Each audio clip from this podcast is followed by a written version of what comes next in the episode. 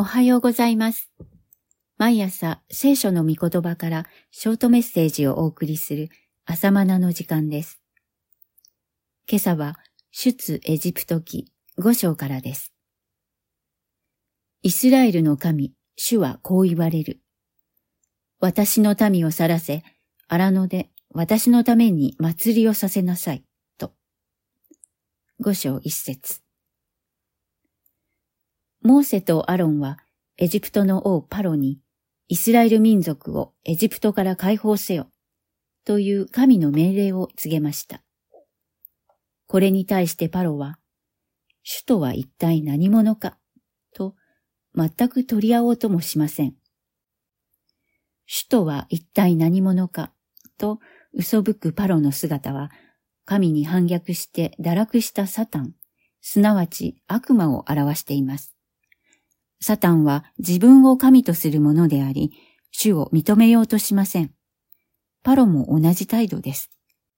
このように罪のもとにある人間には、サタンの影響によって自分を神とするという性質が潜んでいます。エジプトはサタンがそうであるように、誠の神を認めず、自分を神とする世界を象徴しています。つまり、罪と死が支配する闇の王国、すなわちサタンの王国の象徴です。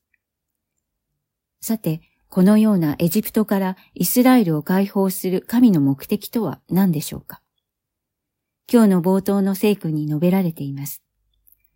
荒野で祭りをさせるためです。祭りとは礼拝のことです。つまり、神はイスラエル民族を誠の礼拝者とするためにエジプトから呼び出されるのです。これは聖書に一貫して流れる重要なテーマです。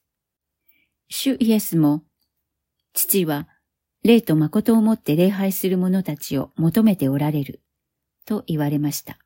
ヨハネ4章23節人間は被造者です。被造者が創造者なる神を礼拝すること。これは人としての本分です。基本中の基本です。神への礼拝は決して揺るがしてはならない霊的秩序です。しかし、サタンは神に仕えるべき天使でありながら、自分が神になろうとして、この霊的秩序を破壊したものです。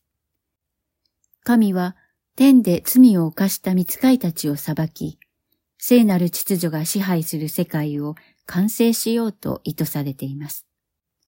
だから私たちの大切な任務は神を礼拝することです。誠の礼拝を回復すること。これはイスラエル民族に託された栄誉ある任務です。そしてそれは新約時代の教会である私たちにも引き継がれています。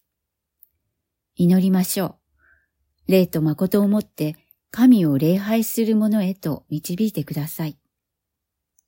以上です。ではまた明日。